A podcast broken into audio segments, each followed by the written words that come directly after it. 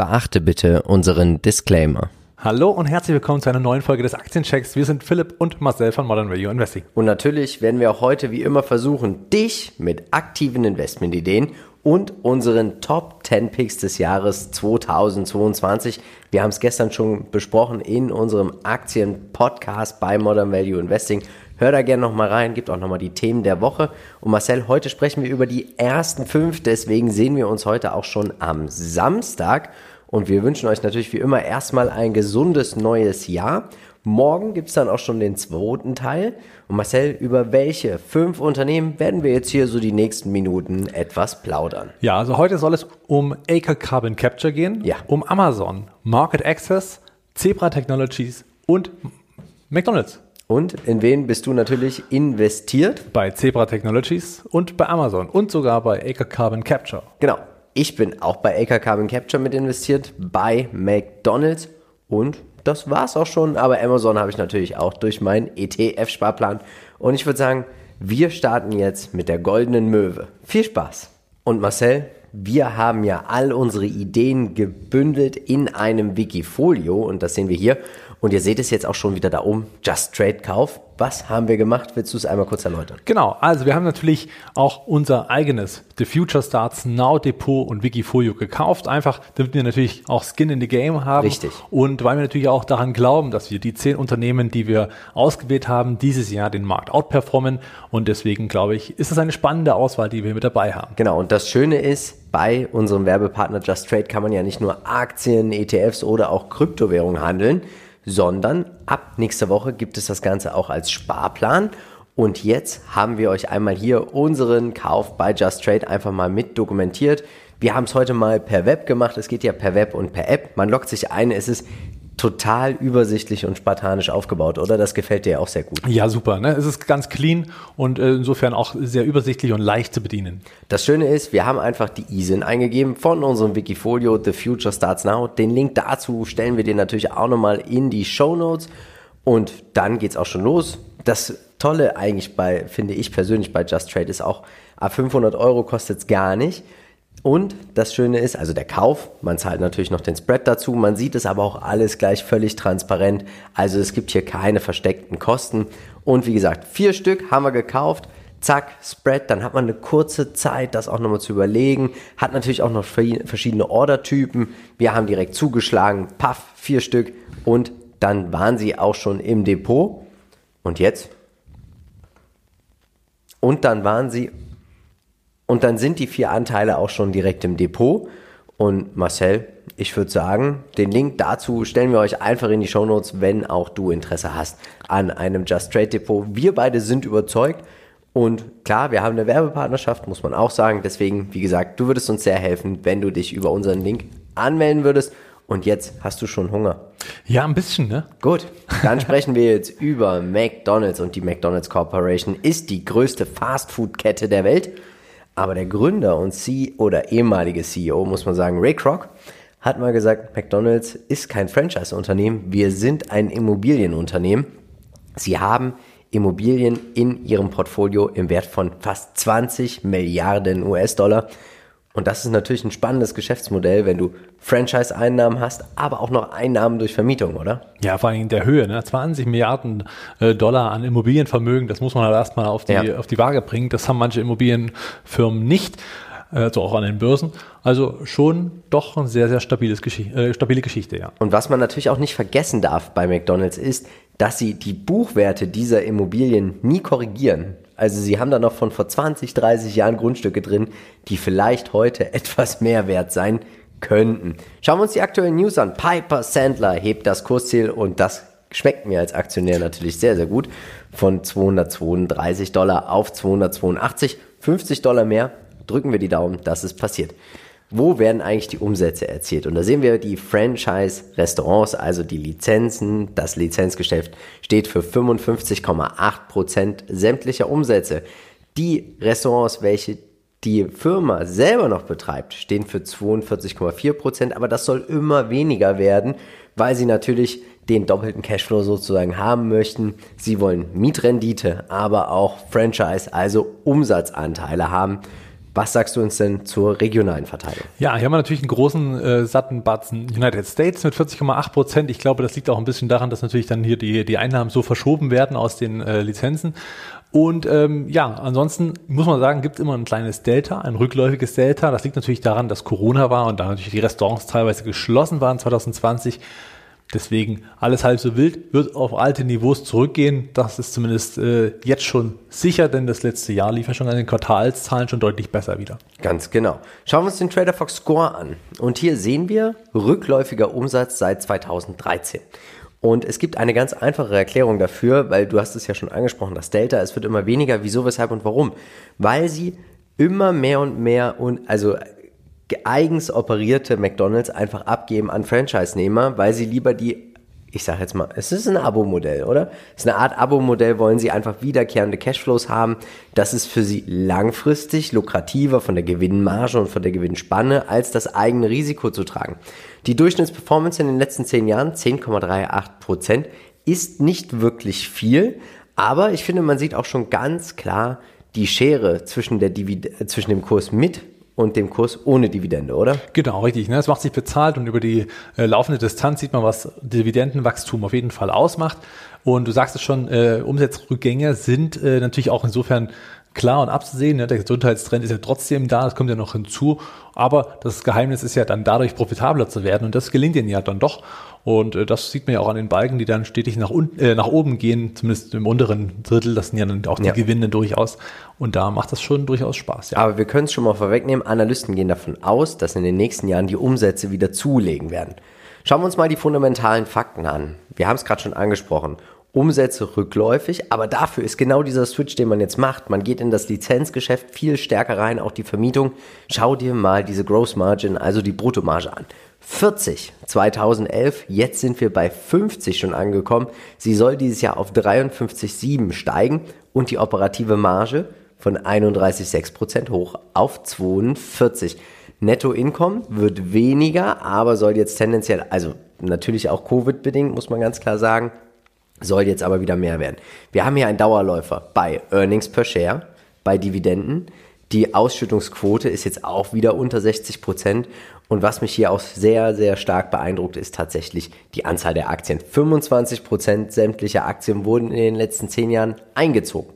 Und wir sagen ganz bewusst, eingezogen, weil sie wurden nicht vernichtet. Manche andere Unternehmen, wie zum Beispiel Apple, die kaufen eigene Aktien zurück, vernichten sie dann. Aber sie, also McDonald's, hat diese Aktien im Bestand. Was das wert ist, erfährst du später. Ich finde, man sieht auch ganz klar hier nochmal das Free Cashflow Modell. Also hier die Free Cashflows sind konstant, aber sollten jetzt auch in den nächsten Jahren nochmal nach oben gehen. Also ich finde, auf den ersten Blick muss man sagen, fundamental sieht es natürlich nicht attraktiv aus, weil man das Umsatz, den Umsatzrückgang hier einfach sieht. Aber wenn man dann mal das operative Einkommen vergleicht, das ist fast gar nicht zurückgegangen im Vergleich zum Umsatz. Ne? Ja, also es gibt natürlich hier auch ein paar Eigenheiten des Geschäftsmodells, die natürlich jetzt hier erstmal auf den ersten Blick ganz nüchtern betrachtet nicht ganz so vorteilhaft aussehen ja. im Vergleich zu anderen Bilanzen, weshalb man hier eben auch immer noch ein bisschen den zweiten und dritten Blick wagen muss, um das Ganze zu verstehen. Schauen wir uns mal den Chart an. Dafür bist du heute da. Ja, für ein Unternehmen, was Umsatzrückgänge präsentiert, ist das natürlich schon ein sehr bulliger Chart und gerade auch in den aktuell volatilen Zeiten, muss ich sagen, sieht das ziemlich gut aus. Was mir ein bisschen nicht gefällt, ist, äh, dass der Kurs sich schon mittlerweile sehr weit auseinander bewegt hat zu den kleinen Durchschnitten. Das heißt, man hat eine gewisse Überbewertung, die kann man zumindest hier erkennen. Deswegen glaube ich ganz stark daran, dass die Aktie ein Stück weit runterkommen wird. Am Ende des Jahres wird sie weiter oben stehen, Philipp. Keine Sorge, der Future Starts Now wird sicherlich ein gutes, äh, äh, gutes Wir haben unser Geld jetzt sein. da reingesetzt. Das stimmt, aber es wird könnte ich mir gut vorstellen, noch ein gutes Stück runterkommen, weil man einfach hier eine gewisse Überbewertung erkennen kann. Ist natürlich alles kurzfristig, denn das Jahr hat ja zwölf Monate, dachte ich. Äh, genau, ich habe mal noch ein grünes Feld eingezeichnet. Das ist so etwa die Linie, wo ich dann als überzeugter Investor auch einsteigen würde. Dort könnte man dann durchaus auch nochmal überlegen, reinzugehen, wer jetzt noch an der Seitenlinie steht. Wäre natürlich super, wenn du das dann auch im Chartcheck dann nochmal näher beleuchten würdest, damit alle, die den goldenen Zug mitnehmen wollen, vielleicht auch mitnehmen. Ich habe sie im Auge. Schauen wir uns die Peer Group an. Wen hast du uns heute mitgebracht? Ja, Yum Brands ist mit dabei, ähm, mit 96 Prozent nicht ganz so stark gelaufen wie McDonald's, aber auch durchaus äh, beachtlich. Starbucks läuft äh, eher der Marktperformance genau gleich, ist also auch immer noch ein sehr, sehr gutes Unternehmen und völlig outperformed hat Chipotle Mexican Grill. Unglaublich. Wahnsinnig, 275 Prozent. Als ich in New York war, toll. Ja, Schme okay. Also schmeckt richtig gut. Noch nie äh, Kontakt damit gehabt, aber was mich noch mehr äh, tatsächlich überrascht hat, ist äh, der ETF, den ich gefunden habe, wo auch McDonalds mit 4,42 Prozent dabei ist. Der lief auch mit 143 Prozent schon durchaus ordentlich. Unglaublich. Ja, ja. ziemlich gut, ja. Also durchaus äh, Doppelte vom MSCI World mitgenommen. Hut ab. Schauen wir uns den Lebenszyklus an und da waren wir ja so ein bisschen im Zielgespräch, ob wir das Unternehmen nicht also nur als reifes oder als reifes im Abschwung befindliches Unternehmen einordnen. Und da muss ich dir auch recht geben, weil wir sehen es ja auch hier bei der Bewertung. Also wir haben Gewinnwachstum, wir haben natürlich auch Skaleneffekte durch die Einsparungen. Wir haben auch einen gewissen Burggraben, weil dieses Geschäftsmodell ist extrem stark. Wir auch nicht ja, disruptierbar. Muss ja. man, machen wir uns nichts vor. Also ja, gesünderes äh, Brands wird es geben, aber niemand wird sagen, äh, also jeder ist sich bewusst, dass er in den McDonalds geht. Ja, ganz genau. Aber wir sehen die Bewertung, die Nettomarge. Hier steigt sie. Dividendenrendite, äh, finde ich, hält sich überraschend günstig. Liegt aber auch nur daran, weil der Kurs so gut steigt. Genau. Das darf man nicht vergessen. Aber die Verschuldung steigt natürlich auch. Und deswegen, ja, diese, ich glaube, McDonald's weiß aber, dass sie weiter innovativ sein müssen, um hier nicht in den Abschwung zu geraten. Und das machen sie ja auch. Also ja. sie erfinden sich quasi auch immer wieder mal neu mit neuen Prozessen, äh, können was digitalisieren, erleichtern das Ganze, ja. können dadurch die Marge steigern und äh, kommen dem Abschwung, zumindest im äh, Wortsinne, davon, weil sie sich eben tatsächlich immer wieder mal neu erfinden. Trotzdem müssen sie aufpassen, dass sie eben nicht in diese, ja, ich sag mal, in diese Überreife reinkommen. Ja. Das sieht man ja auch an der Performance mit 10% plus Dividende. Sind sie jetzt auch kein wahnsinniger Überperformer. Sind einfach ein defensives Investment und das äh, ist auch okay und dem kann man auch gerecht werden. Ich kann mir aber vorstellen, dass die Bewertung wieder höher wird, wenn jetzt Umsätze wieder mitsteigen. Das könnte ich mir vorstellen. Ja. Schauen wir uns die SWOT-Analyse an. Du hast es gerade schon gesagt. Starkes Unternehmen, starke Brand, innovativ. Sie probieren auch immer mal viel neue Burger aus, versuchen noch neue Produkte in ja. ihre Sortiment mit aufzunehmen. Auch die App das darf man nicht vergessen. Die ist ja noch nicht so alt, hat trotzdem schon eine ganz schöne Marktdurchdringung. Du wirst ja. als, ich sag mal, auch Kunde gut belohnt, jetzt auch durch dieses Punktesystem, wenn sich das ein bisschen mehr etabliert hat. Also man kommt hier schon immer wieder mit neuen Sachen um die Ecke. Sie waren, glaube ich, auch die ersten, die diese Bildschirme zum Bestellen am Ende des mhm. Tages im Eingang stehen hatten, was natürlich eine riesen Effizienzsteigerung darstellt, weil man nicht mehr an der Kasse anstehen muss, sondern es können mehrere bestellen, gleichzeitig ja. schnell digital Zahlungsvorgang fertig. All das lässt die Prozesse erleichtern. Fastfood wird zu Fastfood also wird auch fast. ist ja auch wichtig, nicht ewig zu warten im Fastfood-Restaurant. Ja. Und deswegen sind das schon gute Stärken. Schwäche, ja gutes Gesundheitsbewusstsein, das sagt man aber auch schon seit zehn Jahren, dass man äh, bei McDonalds, nee, ich gehe nicht zu McDonalds. Hm. Sagt, sagen viele und dafür ist es auch nochmal stark, dass sie euch McCafé mit dazu geholt haben, weil das natürlich, äh, ich sag mal, auch ein, ein, ein Punkt ist, weshalb ich gerne mal ranfahre. Ich nehme einfach einen Kaffee mit oder ja. einen Latte Macchiato oder irgendwas und äh, das nimmt das Ganze natürlich auch mit und ist auch margenreich. Und die Chance liegt jetzt daran, Lieferdienst ist aktuell das große Thema bei McDonalds. Ja. Wir haben noch nicht bestellt. Wir wollten bestellen, haben festgestellt, dass die Preise deutlich höher sind über Lieferando. Ja. Das ist ein großes Thema. Äh, autonomes Fahren könnte früher oder später mal noch eine Vision sein. Ich meine, dann hat man gar keine Fahrkosten mehr. Dann geht das los, Drohnen. dass man alleine fährt oder eine Drohne. Auch das wäre natürlich noch eine Möglichkeit. Ein Risiko, wohingegen Sie schon gearbeitet haben, ist das Personal Problem. Also man hat natürlich einen gewissen Mangel und hat deswegen natürlich auch die Gehälter erhöht, um attraktiver zu sein, um wieder mehr Mitarbeiter zu finden. Die werden natürlich bei mehr Restaurants auch benötigt. Das auf jeden Fall.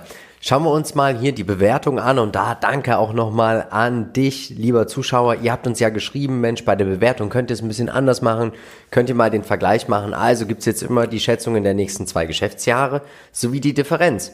Und da sehen wir KGV, es wird sinken. Und das ist natürlich schön, weil angenommen, man investiert jetzt, hat man das Unternehmen sozusagen besser eingekauft im Vergleich zu 2023. Die Dividende soll im Schnitt um 6% erhöht werden, damit rechnen Analysten. Ich könnte mir sogar vorstellen, dass das ein bisschen mehr wird, sogar bei McDonald's. KUV wird weniger, das heißt, das Unternehmen soll in zwei Jahren im Vergleich zum jetzigen Schnitt auch günstiger werden.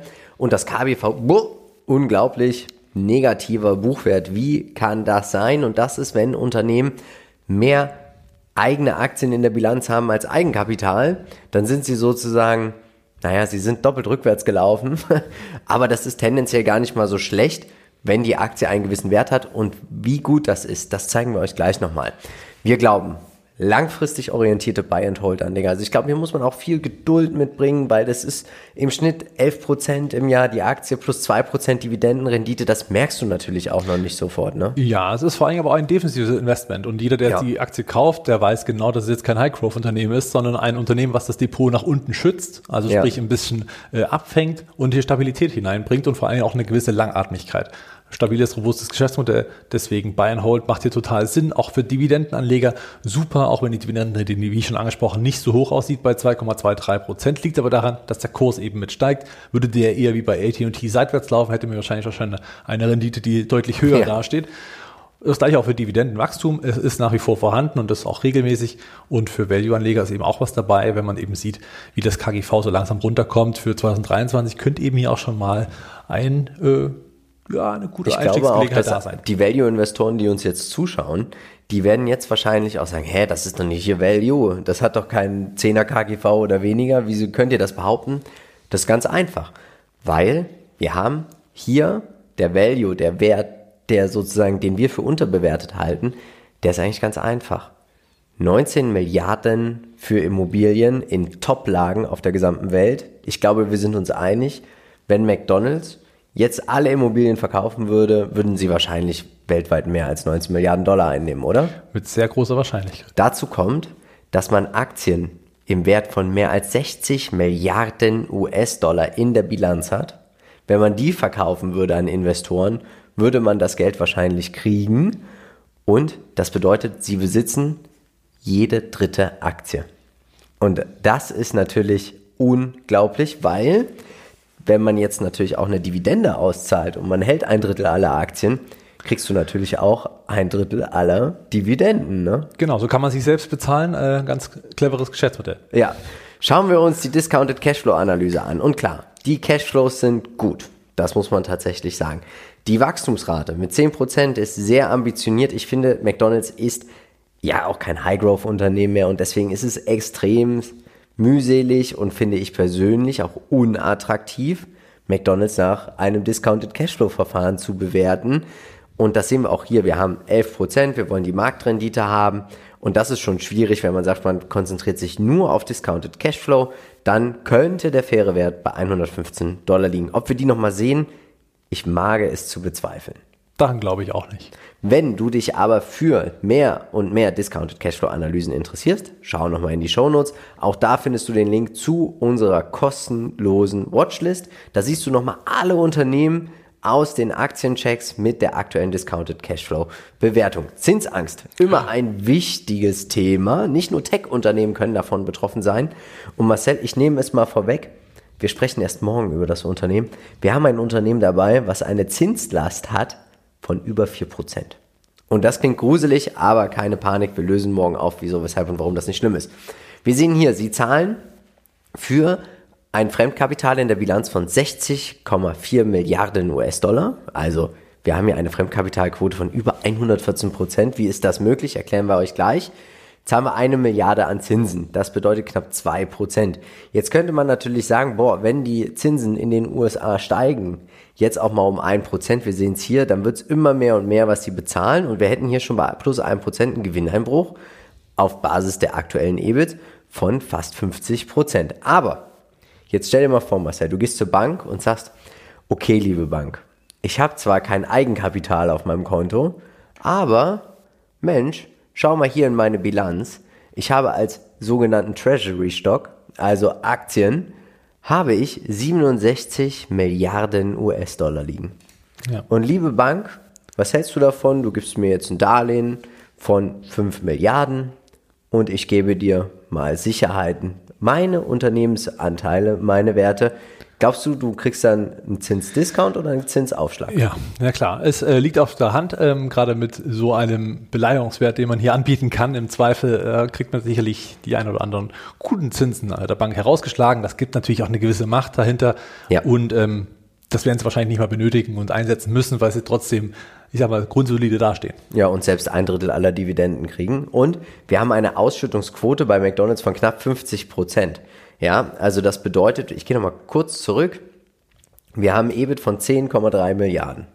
Jetzt nimmst du das EBIT und zahlst die Hälfte an deine Aktionäre aus Und von dieser Hälfte geht nochmal ein Drittel an dich. Also du kriegst gute zwei bis drei Milliarden, also 1,5 bis 2 Milliarden kriegst du allein schon mal von Dividenden. Und wenn wir das jetzt mit den Zinsaufwendungen vergleichen von 1,2 Milliarden, ja, sind wir uns einig, Zinsangst gibt es hier nicht. Genau, richtig. Man hat quasi seinen eigenen Zins geschaffen als ja. Rendite. Schauen wir uns an als nächstes Fazit. Für dich ist es kein Kauf. Genau, für mich ist es aktuell kein Kauf, weil die Aktie einfach weggelaufen ist, ein Stück weit. Mhm. Ich glaube einfach an den, dass dieser Rücksetzer kommen wird. Ist sehr wahrscheinlich. Auch die, äh, auch der Dow Jones ist sehr weit oben. Also sprich hier ist ein bisschen Korrekturbedarf da. Weshalb ich glaube, wir machen einen Rücksetzer und alle, die, die an der Seitenlinie stehen, können durchaus noch einen Ticken warten, um einzusteigen, um dann einen doch besseren Zeitpunkt zu finden. Ich glaube, der kommt auch bald. Ansonsten wäre es natürlich sinnvoll, einen Sparplan. Da könnte man auch jetzt schon. Ja. Ähm, in Kreuz habe ich vergessen, bei Hold muss man sagen. Also alle, die die Aktie haben, die behalten die natürlich, die verkaufen nicht wegen 10% Rücksetzermöglichkeit. Das ist Quatsch. Sparplan natürlich kann man jetzt schon starten. Ja, also ich gehe mit und sage Hold. Ich sage aber auch jetzt schon bei. Und ganz klar ist es für mich eher dieses Asset-Value-Play, was ich hier mit McDonalds betreiben wollen würde. Ich denke auch, dass wir immer mal über die Jahre, das haben wir in den letzten Jahren auch schon immer gesehen, wenn McDonalds sagt, wir könnten, kündigen irgendwas an, springt der Kurs oft. Wieso, weshalb und warum? Weil viele Anlegerinnen und Anleger einfach darauf hoffen, dass sie irgendwann mal ihr Immobiliengeschäft abspalten, ein Spin-off machen. Glaube ich tatsächlich, aber werden sie nicht machen, weil sie das natürlich auch wieder als Sicherheit haben und auch als Beleihung für irgendwelche Verschuldungen, wenn sie die mal aufnehmen wollen. Ne? Ja, genau. Das glaube ich auch nicht. Also es wird wahrscheinlich immer eine Art Luftschloss bleiben. Schauen wir uns nochmal unseren Aktienpodcast an. Wie gesagt, wir besprechen diese zehn Unternehmen in Kürze, nicht so ausführlich, aber es lohnt sich trotzdem immer mal mit zuzuhören. Ihr findet den Podcast überall, wo es gute Podcasts gibt und ihr habt jetzt die Möglichkeit, uns fünf Sterne auf Spotify zu geben. Das kann man auch machen. Ich zum Beispiel höre eigentlich nur über Apple Podcast und nicht über Spotify, aber man kann trotzdem fünf Sterne geben. Würden wir uns natürlich freuen, aber natürlich auch gerne fünf Sterne auf Apple Podcast. Hast du das eigentlich schon gemacht? Na, aber selbstverständlich. Sehr gut. Natürlich. Dann würde ich sagen, kommen wir zum nächsten Unternehmen. Du bist investiert, du hast es mitgebracht. Jetzt darfst du reden. Ja, wer kennt Amazon nicht? Ähnlich wie McDonald's ist das natürlich eine Marke, die ähm, ja jeder kennt. Also nicht nur äh, Online-Handel und im Prinzip alles, was man sich so vorstellen kann, sondern eben ja. auch äh, mit AWS sicherlich eine starke Cloud. Dazu noch Werbung, werden wir gleich nochmal sehen, ist auch nochmal ein großes Thema. Also sie sind also da schon wirklich nicht nur das, was sie mal waren. Also da schon ein sehr breites Unternehmen, sehr diversifiziert aufgestelltes Unternehmen. Was sind die aktuellen News? Ein digitales Cockpit mit ja. Stellantis. Haben wir im Aktienpodcast drüber gesprochen? Hört rein, wenn ihr mehr wissen wollt. Ich muss schnell weitermachen, damit die Leute auch unseren Aktienpodcast hören. Ja, macht auf jeden Fall immer Sinn. Ähm, ja, Umsatz, Geschäftsbereich. Also wir sehen das. Retail ist hier noch ein größter Teil mit 50 Prozent und wächst immer noch mit 40 Prozent Delta. Also ich faszinierend finde. Ja weil man hier natürlich immer noch äh, Umsatzsteigerungen reinkriegt, die man sich gar nicht vorstellen kann. Dann äh, natürlich noch das, das, das Drittpartnergeschäft, was man am Ende noch hat mit 20,8 Prozent, wächst auch um 50 Prozent, das wird, steigt also auch ziemlich stark. AWS ist wirklich ein Riesenschiff und wird alleine natürlich auch nochmal richtig weitergehen.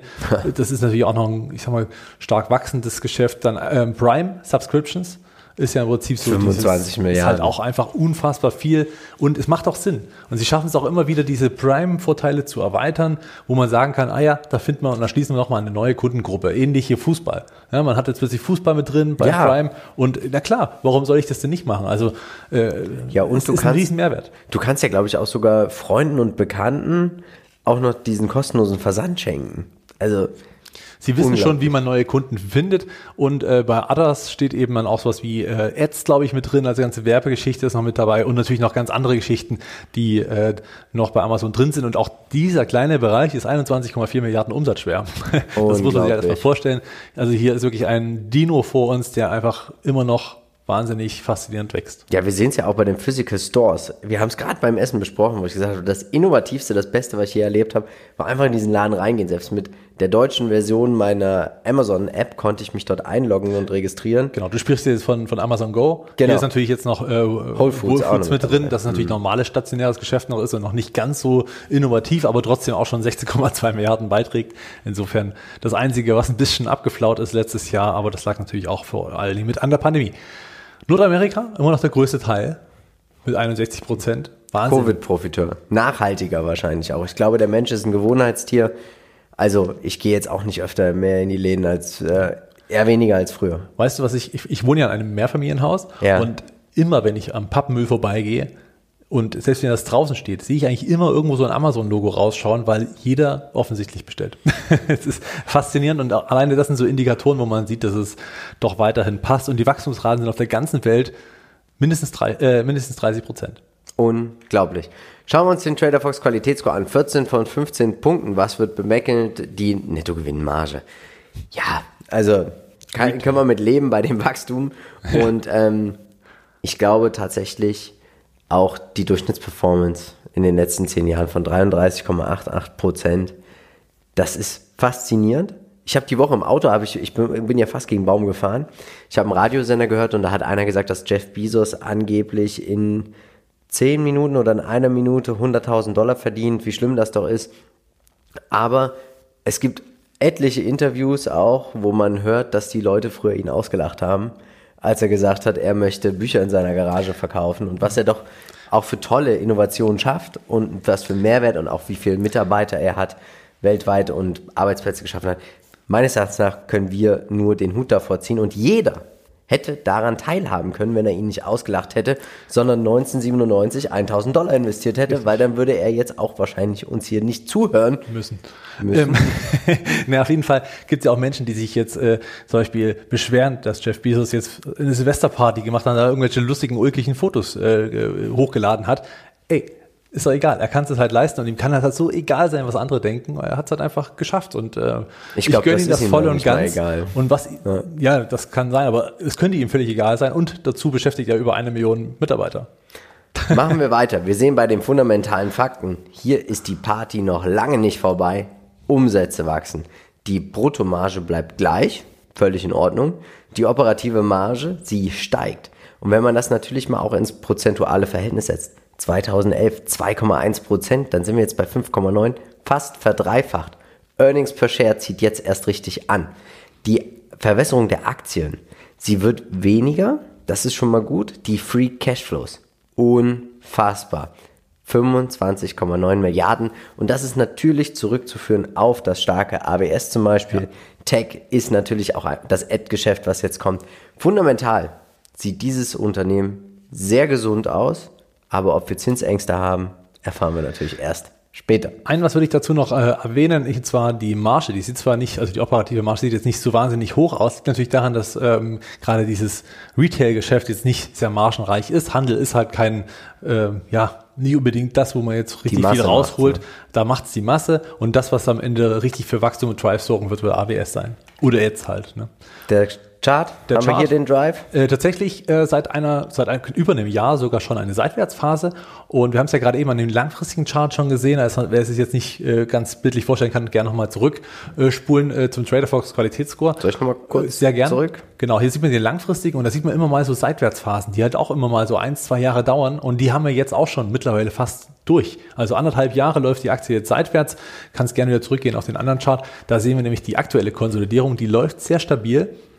Der Rücksetzer ist eigentlich nicht wirklich da. Es ist wirklich ein sehr robustes Konsolidieren, was die Aktie da durchmacht, mit einem Tendenz zum aufsteigenden Ast. Also die Tiefs werden höher und die Hochs langsam auch. Und hier fehlt so der letzte Ausbruch, der kommt und wenn der kommt, dann geht's hier weiter mit einer doch recht starken Rallye, wie ich glaube, wie es auch schon vorher war. Und dann wird sich die Aktie wieder ein bisschen mehr an, ja, ich sag mal, mehr Zukunft anpassen. Weißt du, was ich glaube, was der Markt hier unterschätzt?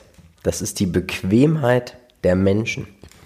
Das ist einfach, dass du sagst, es ist einfach, es, und dann bestellt man halt auch mal 5, 6, 7 Euro Produkte bei Amazon, als dass ich nochmal losfahre, sie vielleicht nicht finde in der Stadt, Parkgebühren bezahle und ich weiß einfach, jetzt kriege ich es am nächsten Tag. Haben wir aber im Aktiencheck auch schon besprochen. Wenn man nicht in Amazon investieren möchte, dann kann man das natürlich machen, zum Beispiel mit JD.com. Wichtig, deutlich spekulativer als Amazon, Aufgrund des China-Risikos. aufgrund des China-Risikos. Coupang, Allegro, Genau, Coupang, Südkorea, das gleiche wie Amazon, nur ein bisschen kleiner und nur für Südkorea. Allegro für Polen, beziehungsweise Europa teils natürlich auch. Ist jetzt natürlich nicht so lang oder noch nicht so gut gelaufen, aber auch noch nicht so lange an der Börse. Da gab es natürlich schon ganz schöne Rücksätze und Allegro minus 81 Prozent. Hat mich ganz schön erschreckt. Hätte ich nicht gedacht. Ja. ja, iShares, Nasdaq 100, da ist natürlich Amazon sehr gut gewichtet mit 6,6 Prozent. Sind also da auch schon doch ein Renditebringer mit 204 Prozent. Aber auch im MSCI All Country World sind sie ja auch mit, ich glaube, über 3, 4 Prozent mit dabei. Also egal, wohin ihr investiert, ihr seid eigentlich immer mit dabei. mit dabei. Ja, das stimmt. Ja, den Lebenszyklus äh, von Amazon, also ich würde es immer noch mehr in die Wachstumsschiene setzen, auch wenn man natürlich so Tendenzen äh, sieht, dass man so einen gewissen KGV ja auch schon beachten kann, einfach ja. weil die fundamentalen Daten runterkommen. Sie sind natürlich nicht mehr so bewertet wie ein High-Growth-Unternehmen, obwohl sie immer noch stark wachsen. Das ist wirklich faszinierend. Und ähm, ich meine, wir haben ja auch sowas wie Twitch noch nicht angesprochen. Wir haben diese, sind mit einer der größten Logistiker dieser Welt. Auch das ist, äh, sie können irgendwann für andere mit die Logistik übernehmen. Also ja da sind noch so viele Wachstumsfelder und so viele Cases, die sich auftun. Daher, ähm, ja, würde ich sie weiterhin im Wachstum vor allen Dingen sehen. Ja, auf jeden Fall. Ich glaube, wie gesagt, auch diese Reise ist noch nicht zu Ende. Ja, also die Stärken, ganz klar die Diversifikation. Also man ist in so vielen Bereichen tätig. Das äh, geht los vom Retail bis hin, eben wie angesprochen, schon Logistikbereich. Also all das. Sie können relativ schnell agieren. Sie sind immer finanzkräftig und können im Prinzip alles Mögliche auch ausspielen. Das ist, glaube ich, nicht ja. die Frage. Die Schwächen selber, na gut, man hat vielleicht eine gewisse begrenzte Expansion, also China ist gar nicht mit drin, ähm, aber letzten Endes nur weil die ganze Welt es schon nutzt, heißt das nicht, dass sie das noch nicht mehr nutzen und mehr nutzen. Deswegen ja. ist es eher so eine ganz dezente Schwäche. Chancen, klar, auch hier wieder Innovationen. Also sie kommen immer wieder auf neue Märkte, können da auch immer wieder welche verdrängen. Vielleicht auch das Apothekengeschäft, was sie vielleicht noch anforcieren. Mal schauen, was da noch so kommt. Die Marge ist natürlich die Chance und ähm, das kann man natürlich auch immer nutzen, um Konkurrenten fernzuhalten. Ein tatsächliches Risiko haben wir nicht gefunden. Wenn du eins für uns hast, schreib uns das gerne in die Kommentare. Thema vielleicht noch Ausspaltung, aber auch das wäre eigentlich für Aktionäre kein echtes Risiko. Richtig. Wir sehen bei der Bewertung, das KGV soll um 33 Prozent sinken. Dividende gibt es noch nicht. Selbst das KUV kommt runter. Das heißt, auch hier wieder auf Basis von heute werden wir mehr Umsätze machen. Deswegen ist das Unternehmen günstiger. Kurs-Buchwert-Verhältnis wird auch günstiger, Buchwert wird aufgebaut. Buy-and-Hold-Anleger und ich würde sagen konservative High-Growth-Investoren, die kommen hier auf ihre Rendite. Schauen wir uns die Discounted Cashflow-Analyse an und das ist natürlich auch wieder hier schwierig, weil wir kein High-Growth-Unternehmen jetzt wieder haben, wo die Cashflows einfach mal exorbitant auf einmal um 20, 30 Prozent jedes Jahr anspringen und deswegen ja, könnte man sagen, bei den aktuellen Cashflows, 20% Wachstum, kommen wir hier auf oder könnten auf einen fairen Wert von 1550 Dollar kommen, bei einer erwarteten Rendite von 11%. Aber wir erwarten natürlich viel, viel mehr. Aber Discounted Cashflow, glaube ich, ist hier nicht der richtige Weg, oder was denkst du? Äh, nein, äh, man kann sich zwar mal anschauen, um so eine gewisse äh, Linie zu bekommen, aber es macht, glaube ich, wenig Sinn, vor allem, weil man auch, glaube ich, jederzeit auch ja. die Cashflows nochmal anziehen könnte, wenn man das wollte. Und ich glaube, da passt das nicht. Ich glaube, man muss einfach, das ist immer das Spannende bei Aktienbewertungen, man sollte breit bewerten. Man sollte sich breit ein Bild machen und nicht nur sagen, ich mache nur Discounted Cashflow, ich mache nur KGV, KUV, Rule of 40, PEC und was es alles Man verschließt gibt. sich dann sehr schnell ja. vielen Unternehmen, die eigentlich gar kein Problem haben. Ich denke, was man tatsächlich machen könnte, ist, man macht so eine, sich so eine Liste, wo man sagt, ich bewerte Unternehmen einmal nach dem, das und jeden und schaut sich einfach mal so ein bisschen so den Mittelweg an. So, wie stehen die Unternehmen eigentlich insgesamt da? Zinsangst. 0,72% Zinsen bei einer Fremdkapitalquote von 71 Prozent ist keine wirkliche Zinsangst, muss man sagen. Kommen wir zum Fazit. Buy and Hold, Einstieg, wann immer man das Geld hat. Absolute Sparplanaktie, weil sie doch sehr teuer ist. Einmal Kauf kann sich nicht jeder leisten. Was ist denn dein Fazit? Äh, ich würde es genauso stehen lassen. Ich würde es auch nie verkaufen. Das ist tatsächlich auch mein, mein, mein Credo, weil man natürlich hier den Zinseszinseffekt mitnehmen kann. Es ist ja. eine meiner größten Aktien mittlerweile. Damals war sie mit 788 Euro auch sehr, sehr teuer pro Aktie. Deswegen habe ich ein paar gekauft gehabt. Und jetzt äh, muss ich sagen, es war auf jeden Fall eine gute Entscheidung. Ich glaube, es wird auch langfristig eine gute äh, bleiben. Ich denke auch. Kommen wir zum nächsten Unternehmen. Market Access. Die habe ich mitgebracht. Market Access betreibt eine elektronische Handelsplattform für die Märkte für festverzinsliche Wertpapiere, bedeutet Anleihen.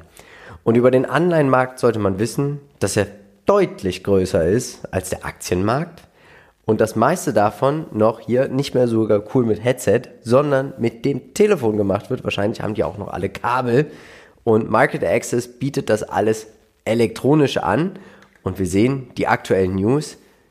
Sie melden jeden Monat ihr Handelsvolumen und jetzt hören wir ja, dass schon vereinzelt irgendwo ein bisschen die Zinsen anfangen zu steigen oder auch die Anleihenrenditen daraufhin sinken. Und jetzt ist das Volumen der US-Staatsanleihen alleine im Jahresvergleich um 32 Prozent auf dieser Plattform gestiegen. Ja, das Volumen der Kommunalanleihen, also kleine mittelständische Unternehmen, kleine Kommunen, um 17 Prozent.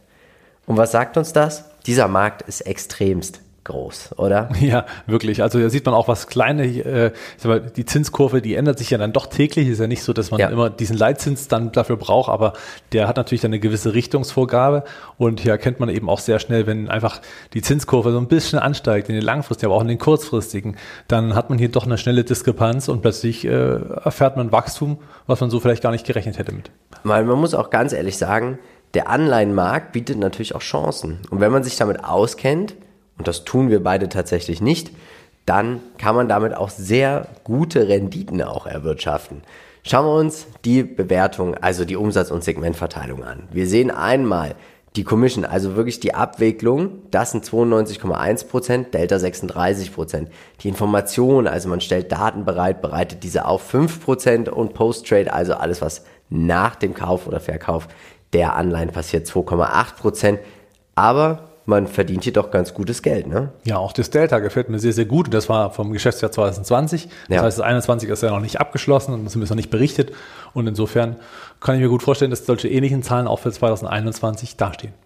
Regional Natürlich Amerika, Hauptmarkt mit 84, 85 Prozent fast. Europa ein bisschen mit 13 Prozent, aber das sollte man jetzt nicht an die große Glocke hängen. Ja gut, welche Zinsen werden denn bei uns auch erhöht? Ne? Genau, das ist sehr unwahrscheinlich. Unsere Zinskurve ist wahrscheinlich etwas ruhiger. Schauen wir uns den Qualitätsscore an. 15 von 15 Punkten. Und das ist ein unglaublich starkes Unternehmen. Und wir sehen auch jetzt hier, und das finde ich ganz interessant, 2020, Pandemie.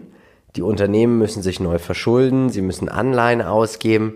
Schau dir mal an, wie hier der Umsatz anspringt. Genau, wir haben einen schönen Einmaleffekt natürlich aufgrund der äh, neuen Refinanzierungen. Also viele Unternehmen, ihr wisst es ja. selber, mussten sich äh, mit Unternehmensanleihen natürlich neu äh, Kapital beschaffen, weshalb hier natürlich ein schöner Sondereffekt vonstatten ging. Und jetzt schau dir mal an, 2008, 2009, auch da, zack, wieder angesprungen von den Umsätzen. Also ich vermute, wir haben hier einen Krisenprofiteur. Erstens das, aber auch ein Unternehmen, was äh, in guten Zeiten trotzdem noch gut läuft. Ja, das ist ja das. Also ist nicht so, dass es ein Kontra äh, wäre, das wäre schlecht fürs ja. Unternehmen, aber es ist halt eins, was immer gut läuft und auch bei schlechten Zeiten robust ist. Also tatsächlich auch so eine Art Bank. Ja. Eine Bank im Depot. Ja. Und was mich auch noch sehr, sehr erfreut an diesem Unternehmen, ist die Börsenbewertung von 14,4 Milliarden Dollar. Das ist nicht wirklich viel, wenn man das mal im Vergleich zum Anleihenmarkt aussieht. Fundamental kennt dieses Unternehmen nur eine Richtung. Umsätze. 2011 181 Millionen, jetzt sind wir bei 689, dann haben wir eine Bruttomarge 67,5 Prozent, 77,2, da sind wir jetzt, das ist schon Tech-Niveau. Wir sehen auch tatsächlich die operative Marge, über 50 Prozent, die Dividende, sie wächst konstant, der Payout-Ratio, er sinkt. Wir sehen Anzahl der Aktien bleibt gleich. Ich könnte mir vorstellen, dass aber auch hier irgendwann die Aktienrückkäufe angeschmissen werden. Der Free Cashflow 58 Millionen 2011. Jetzt haben wir schon 359 Millionen. Und das ist doch etwas, Marcel, das ist richtig, das ist ein Dauerläufer. Ja, das ist tatsächlich mega stabil, weil auch nirgendwo mal eine Zahl rücksetzt, abgesehen vom Free Cashflow 2016. Ansonsten passiert da nichts Negatives. Also ja. Hut ab, mega stabil und es sagt auch einiges über dieses Geschäftsmodell aus. Ganz genau. Ich glaube tatsächlich, was wir hier vielleicht erlebt haben, könnte auch eine Übernahme gewesen sein, weil der Buchwert auch um über 20 Prozent anspringt. Genau, vielleicht hat man jemand übernommen, irgendeine, ja. das kann natürlich durchaus sein. Müsste man mal recherchieren. Die was sagt der Chart? Springt der jetzt endlich mal an? Super interessant, weil der Chart nämlich genau das Gegenteil tut. Er läuft aktuell ziemlich konstant nach unten. Es ist ein Abwärtstrend. Wir sehen mhm. äh, tiefere Hochs, tiefere Tiefs und jetzt bin ich gespannt, ob die Aktie nochmal neuere Tiefs bilden wird, gegebenenfalls auf die 300 nochmal runterfällt. Kann ich mir beim besten Willen aktuell nicht vorstellen. Was man natürlich sehen ist, die Korrektur liegt auch daran, dass man vorher durch die Sonderkonjunktur von 2020 eben doch, ich sag mal, einen rapiden Anstieg hatte, der eben dann an, mal ne? abgebaut wird jetzt. Und ähm, ich sehe hier mehr eine gute Chance. Ich selber lauere auch auf diesen Ausbruch. Das ist der grüne Pfeil. Sollte die, der Kurs diese Linie passieren, dann ähm, bin ich sofort mit dabei. Sagst du uns bitte Bescheid. Natürlich, ich habe wieder auf dem Schirm. Wen haben wir denn als Peer Group dabei? Ja, äh, Geschäftsmodelltechnisch passt eigentlich nichts exakt, muss man zusagen. Aber gerade auch, äh, ja, ich sag mal, Börsenplätze zum Betreiben von äh, Finanzanlagen ist natürlich die Intercontinental Exchange, Ja. in, also ICE kurz, ja, was nicht die Eisenbahn ist bei uns. ähm, ja, ist da natürlich auch sehr, sehr stark mit 114 Prozent auch gut gelaufen. Die Nasdaq selber natürlich sportlich wie eh und je. Die deutsche Börse haben wir noch mitgebracht, auch durchaus, ähm, finde ich sogar interessant, auch jetzt auf dem Niveau. 94 Prozent kann man auch nichts falsch machen. Alle hätten den MSCI All Country World geschlagen, was ich ziemlich stark finde. Ah, auf jeden Fall. Also man könnte vielleicht noch die CME Group sich mal anschauen. Aber ich finde ja, Börsenbetreiber haben eh ein, das ist so ein bisschen, die, die Bank gewinnt immer und die Börse gewinnt auf jeden Fall. Kommen wir zum Lebenszyklus und wir sind überzeugt davon, wir haben hier ein Wachstumsunternehmen, was aber irgendwie auch so ein bisschen reif schon wirkt mit dem, was sie machen. Vermutlich auch sogar langweilig, weil jeder, der sagt, "Oh, Anleihen, das ist mir gar nichts und total langweilig, macht bestimmt doch keinen Spaß.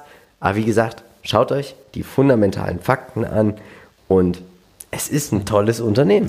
Macht keinen Spaß, habe ich mir bei T. Rowe Price auch erst gedacht. Und dann das. Schauen wir uns die SWOT-Analyse an. Wir haben ein robustes Geschäftsmodell. Der Anleihenmarkt ist größer als der Aktienmarkt. Anleihengeber werden immer vor uns Aktionären bedient, muss man auch sagen.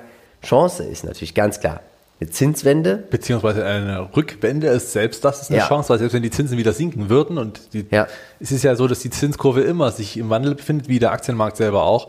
Insofern braucht man auch immer wieder ähm, ja, äh, neue Gegebenheiten, um sich im Prinzip neue äh, finanzielle Mittel zu besorgen. Aber natürlich sind auch irgendwo exogene Schocks, sind ja auch immer eine Chance. Das einzige Risiko, was ich hier sehe, und da bin ich froh, dass sie in Europa nicht investiert sind, sind Schuldenschnitte. Wenn man einfach sagt, jetzt, zack, Ja, die. Anleihen sind einfach jetzt wertlos. Hundertprozentig. Das wäre ein Riesenrisiko. Also wenn das in den USA äh, Mode wäre, was es zum Glück nicht ist, Ja. dann wäre das tatsächlich ein großes Risiko. Aber äh, für die USA und die ein paar Prozent Europageschäft würde ich jetzt sagen, nicht das größte Risiko, was man haben kann. Wir sehen, die Analysten gehen davon aus, dass das KGV sinken wird, die Dividende um 12% er erhöht wird. Das KUV soll zu runterkommen sozusagen. Also es ist besser für uns Aktionäre, wenn man jetzt einsteigt. Und das KBV soll auch niedriger werden. Buy-and-Hold-Anleger und Dividendenwachstumsinvestoren können hier eine anleihenmäßige Rendite erwirtschaften, Ja, oder mehr, ne? Oder mehr. Kommen wir zur Discounted Cashflow Analyse. Hier ist es auch wie immer relativ schwierig, kein Fast Growth, super, super, duper disruptive Tech. Aber schaut euch das hier an. Kurzfristige Schulden, null. Langfristige Schulden, null. Wir sehen, diese Aktie ist einfach ein Beispiel für ein tolles Unternehmen nach Discounted Cashflow, nach unserer Meinung nach nicht zu bewerten. Zinsangst. Marcel, wie viel Zinsen zahlen wir? Äh, 0,00, dann würde ich sagen, ist eine Zinswende auch kein Problem. Ganz genau, man profitiert eher davon. Ich bin der Meinung, wenn man überzeugt ist, buy and hold, mit dem einzigen Hinweis auf Marcel sein Signal warten zum Kaufen. Das Ja. würde ich sagen. Deswegen jetzt nicht einsteigen, lieber auf Marcel hören. Wer, wer schon investiert ist, der hält natürlich. Es wäre Quatsch zu verkaufen. Wer noch nicht dabei ist, so wie ich und äh, du, Philipp, oder? Du bist Ja. auch nicht investiert. Dann äh, stehen wir an der Seitenlinie und hoffen auf einen Ausbruch, denn erst dann ist dieser Trend, dieser Abwärtstrend beendet. Dann geht es in einen Seitwärtstrend über. Wenn man möchte, kann man auch warten, bis dieser Seitwärtstrend nach oben ausbricht. Geht natürlich auch ansonsten am Boden bilden äh, oder auf dem Boden warten und dann dort Ja. einsteigen. Das werde ich äh, auf jeden Fall so forcieren. Schauen wir uns auf jeden Fall im Chartcheck zur gegebenen Zeit an. Bis dahin abwarten, Tee trinken. Ansonsten, wer schon rein möchte, Sparplan, macht total Sinn. Sinkende Kurse wird es günstiger für einen, es ist auch nicht so schlimm. Und als Einmalkauf dann, wie gesagt, am gegebenen Zeitpunkt. Kommen wir zu Zebra Technology. Ja. Na, was machen deine Haustiere? Ja, Zebra. Ne? Ich mag Zebras, sind äh, doch tolle Tiere und die haben einen Zoo. Nein, haben wir natürlich nicht. Zebra Technologies, deswegen auch das Logo ist natürlich mit QR-Codes und äh, EANs durchaus ordentlich vertraut und äh, sind da, ich sag mal, auch technologisch bei der Datenerfassung, bei der Datenauswertung ähm, sehr weit vorn, also auch softwareseitig. Ja, das Ganze natürlich cloud-basiert und da haben sie eben für Industrie, für Logistik, für Retailer, für, also für alles Mögliche an Handel, für Geschäfte überall dort, wo du man was, etwas scannen kann, ist im Prinzip Zebra vom Geschäftsmodell her unterzubringen. Und deswegen gefällt mir das Geschäft sehr, sehr gut, weil alles muss irgendwo strukturiert sein. Nichts ist schlechter für den Handel und ineffizienter für die Logistik, wenn man plötzlich irgendwelche Chaos äh, fabriziert und nicht mehr weiß, wo was Ja. äh, platziert ist, wo was äh, transportiert wird, was in welchem LKW ist. All das wird abgescannt. jegliche Transportleistung wird darüber abgewickelt und da ist Zebra sehr innovativ. Wer die Produkte mal sehen möchte, der geht mal durch die nächsten Rewe, durch die nächsten Netto und kann durch mal den Mitarbeitern auf die Finger schauen, denn da spielen sie meistens nicht am Handy, sondern am Zebra-Gerät. Wir sehen, sie investieren in Einzelhandels- und Technologieplattformen. Namens Optoro. Ne? Das ist eine, äh, ja, eine Finanzierungsrunde, die sie da mitgemacht haben, sind also nicht Einzeleigentümer äh, von Optoro, sondern haben hier mal ein bisschen Geld zugesteuert. Das ist zumindest die aktuellste Nachricht. Ihr seht, das ist schon eine Weile her. Sonst ist nichts passiert bei Zebra. Gefällt einem aber doch trotzdem, wenn man immer so mit investiert. Erinnert so ein bisschen an Salesforce, die sich auch immer so kleinere Anteile dazu kaufen. Ja. Wir sehen, das ganze Thema Enterprise Visibility and Mobility, also das sind auch diese Scanner zum Beispiel, stehen für 68 Prozent der Umsätze. Und dann haben wir noch das Tracking und die Asset Intelligence, also die ganze Software, die dahinter steht, steht für 32 Prozent.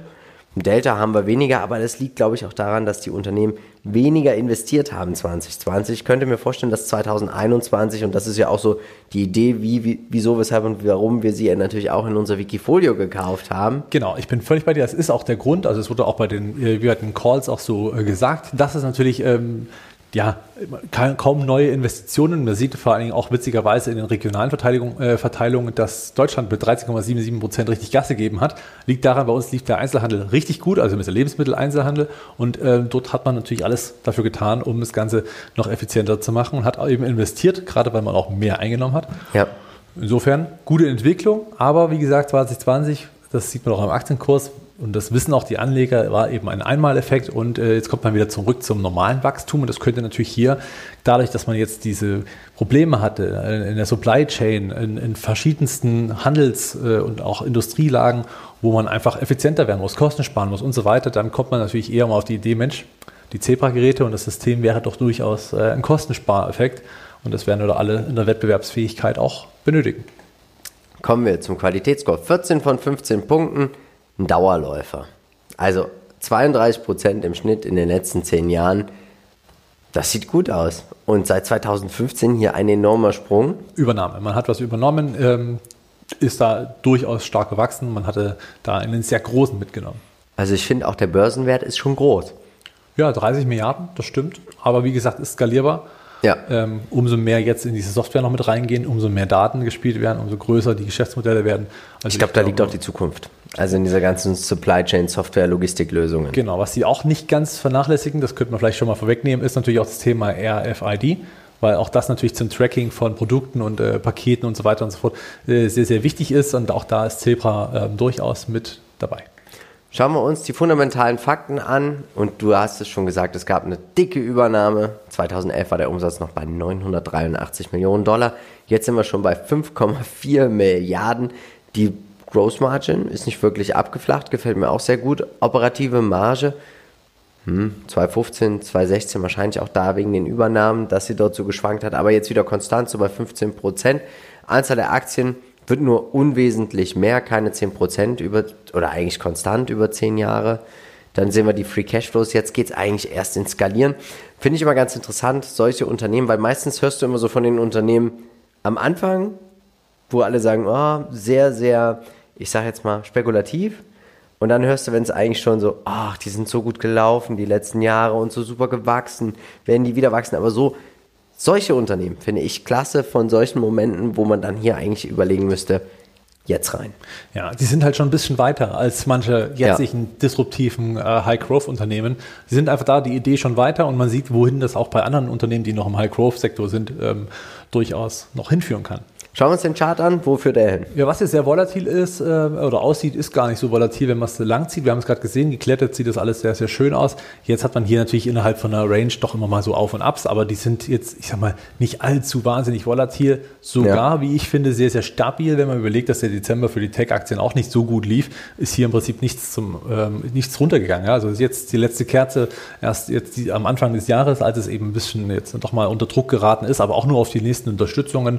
Insofern ist das hier wirklich eine sehr, sehr stabile Geschichte. Wer rein möchte, hat jetzt vielleicht gerade eine gute Chance. Schauen wir uns die Peer Group an. Hexagon und Honeywell sind auch in diesem Bereich tätig, aber Zebra hat alles outperformed, muss man jetzt 509 Prozent, ja, jedes Jahr 100. Schnell weiter, sonst fange ich an zu weinen. Ja. Wir haben hier ein Wachstumsunternehmen, Bewertung nach KUV, Umsatzentwicklung, Margenentwicklung, Rule of 40 und PEC Und jetzt schauen wir uns nochmal die SWOT-Analyse an. Was hast du uns mitgebracht? Ja, ähm, die Produktpalette, also man hat ja nicht nur verschiedenste Scanner, Größen ja. und kleinen, also dass sie wirklich in alle Geschäftsbereiche reinfinden. Man ist auch innovativ, man ent, äh, entwickelt die Software weiter und weiter, man kauft auch immer mal zu oder man holt sich die Kompetenz äh, anderweitig noch mit ins Unternehmen. Das ist sehr, sehr gut. Das muss man auch machen, um nicht disruptiert zu werden. Ja. Die Chancen liegen darin, natürlich die digitalisierte Supply Chain zu äh, erfassen, natürlich auch den kompletten Handel. Denn äh, wenn ich mir manchmal vorstelle, dass es da manche Lager voll sind äh, bei manchen Unter oder bei manchen Handelsunternehmen, dass natürlich alles Lagerkosten sind wiederum, dann ja. die Produkte dort alt. Das geht alles just in time und viel, viel besser, wenn man das Ganze ordentlich spielt. Das macht Rewe mittlerweile sehr, sehr gut. Ähm, ja, die Daten sind natürlich wichtig, auch für das Unternehmen, um vieles zu lernen, um vieles zu verbessern, ja. um das wieder an die Kunden weiterzugeben. Also hier haben wir so eine Art positiven äh, Engelskreis. Teufelskreis? Engelskreis. Engelskreis. Wir sehen, das KGV kommt runter, minus 13 Prozent. Das KUV finde ich persönlich nicht teuer.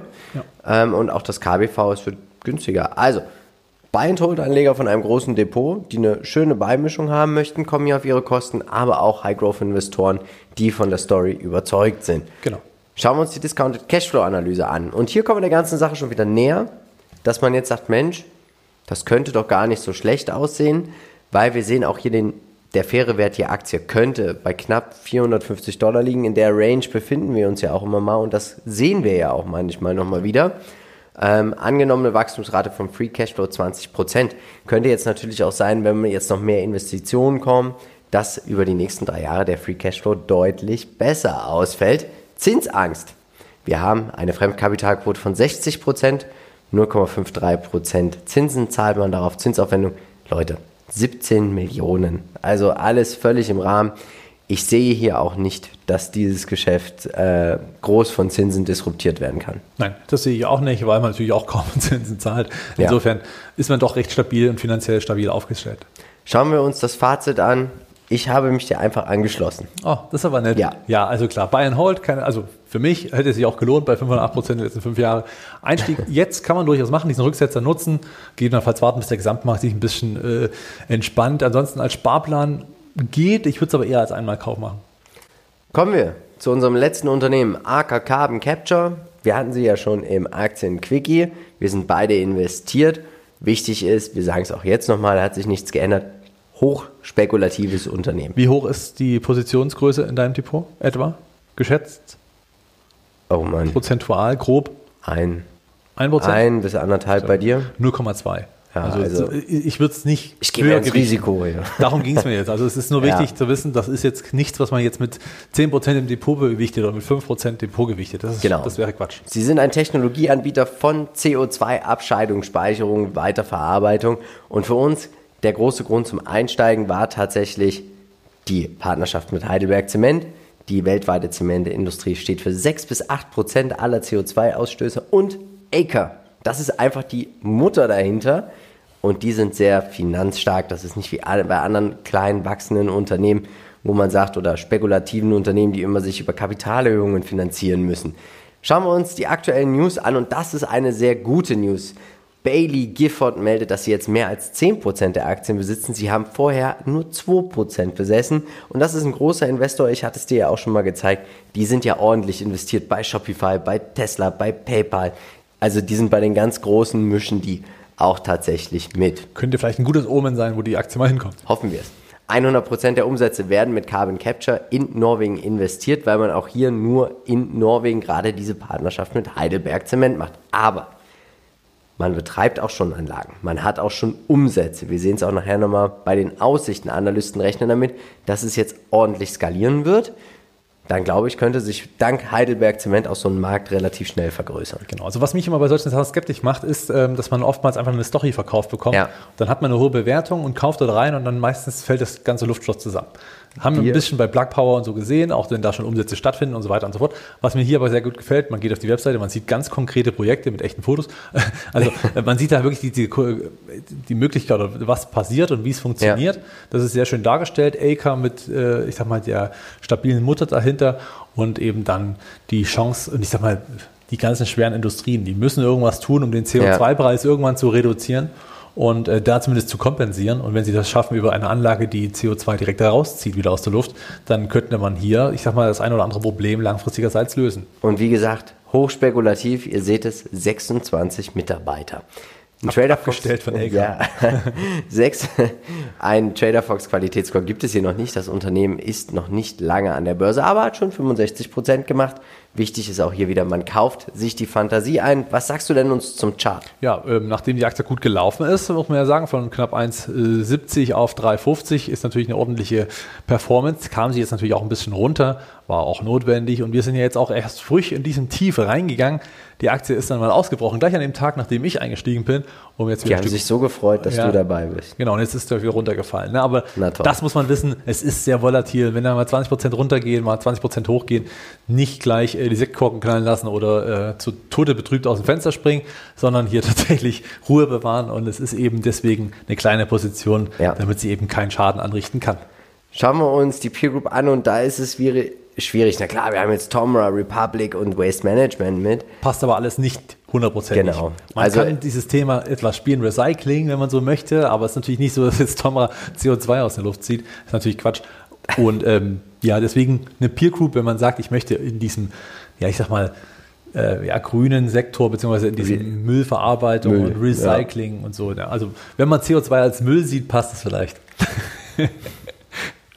Schauen wir uns den Lebenszyklus an. Wir haben ja ein Unternehmen, welches im Markteintritt ist. Und das ist natürlich das sehr hohe Risiko, aber auch die sehr hohe Chance. Wichtig ist, hohes Risiko, hochspekulativ. Ja. Als Wortanalyse. Innovativ. Absolut. Definitiv. Man hat Kunden. Immerhin. Auch Heidelberg Zement ist ein guter Kunde wahrscheinlich. Ein dankbarer Kunde. Schwäche natürlich Startup? Ja, es ist natürlich ein Startup. Ne? Ja. Also das Risiko eines Startups ist natürlich immer, Finanzen könnte mal äh, schwierig werden, ne? wenn man zu viel investieren muss. Aber ja. dafür ist halt die AK-Mutter sehr gut, weil die halt immer wieder das nachschieben kann. Wahrscheinlich bezahlen ihre Mitarbeiter nicht mal ganz selbst, muss man ja fast schon sagen. Ähm, Chancen, Dekarbonisierung insgesamt, ja. großer Punkt natürlich. Wir wissen alle äh, um die Problematik zu, äh, zu sehen, aber wissen aber auch, dass wir es lösen können, was ich sehr, sehr gut finde im Übrigen. Der Markt regelt das. Subventionen, es könnten hier natürlich nochmal eine Chance sein. Also auch wenn ich davon nicht viel halte, ist das durchaus eine Idee, um das Problem schneller Steigende in den Griff zu CO2-Preise. Ist hier eine Riesenchance, ganz klar. Und das ist ja auch der Grund, warum äh, sie immer mehr Umsatz machen werden, wahrscheinlich, wenn alles funktioniert. Und äh, ja, das Risiko, nicht wirtschaftlich zu sein, das äh, werden sie wahrscheinlich noch ein paar Jahre haben, bis dann mal Gewinne sprudeln. Aber das kann natürlich auch lange warten, weil am Ende des Tages geht es ja erstmal A um den Aufbau des Unternehmens, um das Großwerden, um die Präsenz weltweit und danach kann es wirtschaftlich hinten raus alles geben. Wir sehen, das KGV wird größer, aber das ist auch gut so in diesem Moment, weil wir dann näher dem Earnings per Share positiv, dem positiven KGV gehen. Stimmt. Und man vermutet, dass sie ab 2025 ein KGV von 19 haben werden. Und wenn das so passiert, Marcel, dann könnten wir dank unserem spekulativen Einstieg hier, wenn wir bis dahin dabei, wir dürfen eigentlich vorher nicht verkaufen. Wir dürfen Hand vorher nicht. Auf, vor 25 verkaufen Vor 25 verkaufen wir nicht. Das lohnt sich auch gar nicht. Ähm, nee, schauen wir uns auf jeden Fall an. Wir wissen über diese Spekulation Bescheid und ich glaube, das weiß auch jeder, der uns jetzt zuhört. Ja. Es ist eine Chance. Es ist äh, kein solides Investment. Definitiv nicht. Fazit: Buy and hold. Wir steigen jetzt ein. Ich würde nur als Einmalkauf dabei ja, sein. Sparplan ist vielleicht Spar Quatsch. Einmalkauf war, warum denn nicht? So, jetzt für dich nochmal. Wenn du unseren Aktienpodcast noch nicht gehört hast, schau dir den gerne nochmal an. Wenn es jetzt schon nach Sonntag ist, oder nach Sonntag wahrscheinlich 10 Uhr, dann findest du jetzt auch hier noch den nächsten Aktiencheck schon mit verlinkt. Und dann würde ich sagen, Marcel, wir machen jetzt nichts Großes. Wir verabschieden uns bis, bis morgen. morgen. früh. Genau. Bis dann. Ciao. Ciao.